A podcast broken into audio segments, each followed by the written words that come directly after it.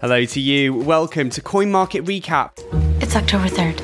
I'm Connor Sefton with CoinMarketCap's easy-to-understand look at the top crypto stories. Today, breaking news, Kim Kardashian is fined by the SEC for her posts about Ethereum Max and banned from promoting cryptocurrencies. Coinbase and Solana suffered major outages over the weekend. We'll find out why.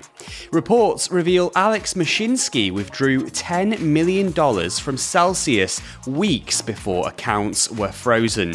A new report suggests crypto and Web3 could decide votes in next month's midterm elections. And Nayib Bukele slams critics of his Bitcoin law, telling them to stop drinking the elite's Kool-Aid. Give our show a follow on Apple Podcasts, Spotify and Google Podcasts. And you can get in touch with me on Twitter as well. I'm at Connor Sefton. Coin Market Recap. Bitcoin is as flat as a pancake to start the week, up 0.05% over 24 hours and trading at $19,200. And according to some analysts, Bitcoiners shouldn't be feeling that confident. Il Capo of Crypto says Bitcoin's chart is near identical to the last bear market 4 years ago. Back in 2018, Bitcoin crashed after reaching an all-time high of $20,000 and traded around $6,000 for many months. This fueled optimism that the bear market bottom was in, but Bitcoin then fell by another 50% to lows of $3,200. Fast forward to now, and Bitcoin's been stuck around $20,000 for many months, and Il Capo's warning that new lows are likely later this year. In other news, the British pound has rallied against the US dollar. Prime Minister Liz Truss has performed a humiliating U-turn and has abandoned plans to cut the highest rate of income tax from 45% to 40%. Our top story today and some breaking news. Kim Kardashian has been fined $1.26 million after promoting Ethereum Max on Instagram. The reality stars reached a settlement with the Securities and Exchange Commission after being charged with unlawfully touting a crypto security. The settlement means Kim K isn't allowed to promote any cryptocurrencies on social media for the next 3 years. The SEC claims she had failed to disclose that she was paid $250,000 in order to endorse EMAX tokens, which have fallen by more than 99% since last year. Back in 2021, the UK's Financial Conduct Authority said Kardashian's post may have been the financial promotion with the single biggest audience reach in history. SEC Chairman Gary Gensler says the case should serve as a reminder to other celebrities who endorse cryptocurrencies. It's really important that the public understand if somebody is touting a crypto security token, are they getting paid and how much are they getting paid? And we brought a case a number of years ago, I think four years ago, against Floyd Mayweather, against DJ Khalid, Steve Seagal, an actor, and others over the years. Gary Gensler there speaking to CNBC. Well, Kim Kardashian's lawyer says she is pleased the matter has now been resolved, and this agreement means she can move forward with her many different business pursuits. But she's still facing a class action lawsuit over the endorsement of Ethereum Max alongside boxer Floyd Mayweather and basketball pundit Paul Pierce. Alex Mashinsky withdrew $10 million from Celsius Network weeks before the crypto lender suddenly froze customer accounts. That's according to the Financial Times, and questions are being raised over whether he knew Celsius was in trouble at the time of that transaction. Mashinsky's spokesperson told the newspaper that this money was used to pay taxes and that he and his family still have $44 million locked up in Celsius that they're unable to access. The embattled entrepreneur who quit as Celsius CEO last week might be forced to return the money under US law. Meanwhile, objections are being raised after Celsius Network asked for permission to open withdrawals to some customers. The bankrupt crypto lender wants to release $225 million to about 63,000 users who had a specific type of account. In a court filing, US trustee William Harrington argued that the motion to return these funds is premature. He accused Celsius Celsius of attempting to impulsively distribute funds to one group of creditors, despite the fact that there's a lack of transparency over how much crypto this company holds. Harrington also warned that allowing these withdrawals now could impact or limit distributions to other customers later on. At least 300,000 customers have a balance of more than $100, and Celsius has a multi-billion-dollar black hole in its finances. We haven't heard much from Nayib Bukele about Bitcoin recently. The laser eyes are gone from his Twitter picture, and the Bitcoin hashtag isn't in his bio anymore.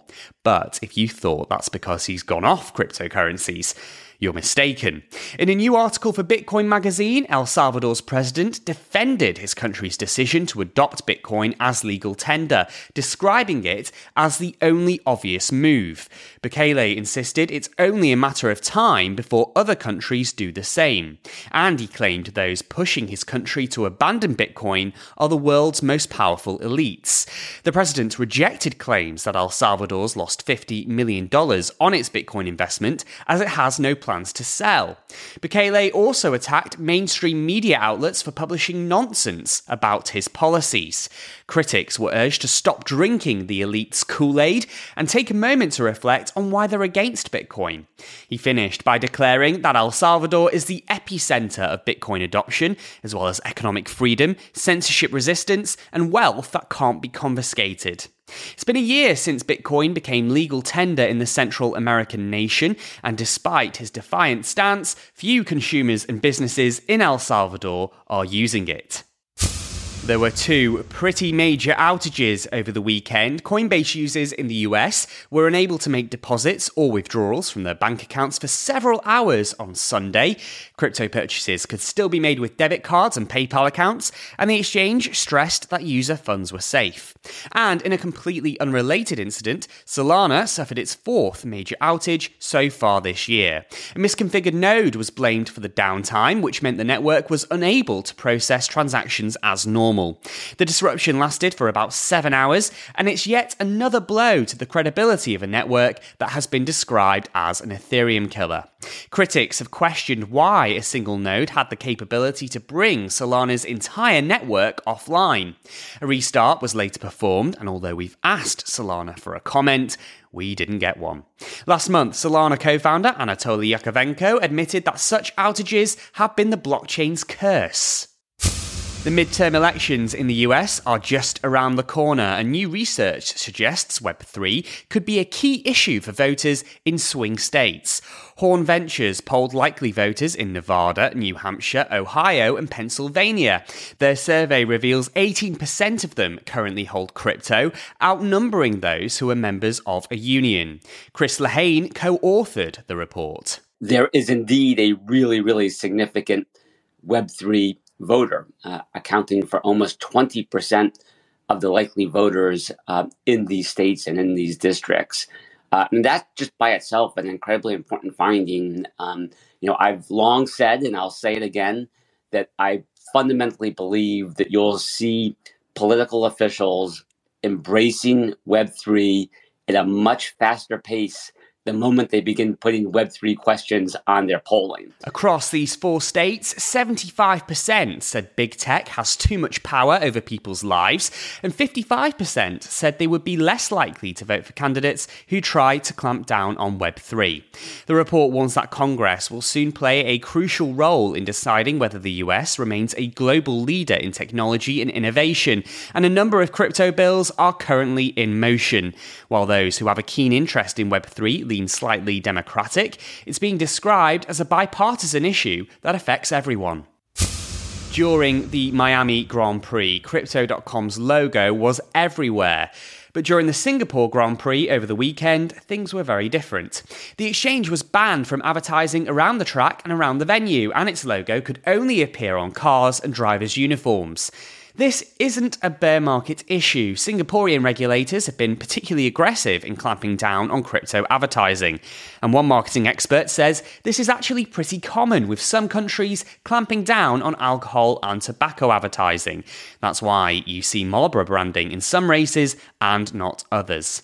According to Bloomberg, a whopping 80% of F1 teams currently have a partnership with at least one crypto company, and the sporting body itself has inked a $100 million deal with Crypto.com.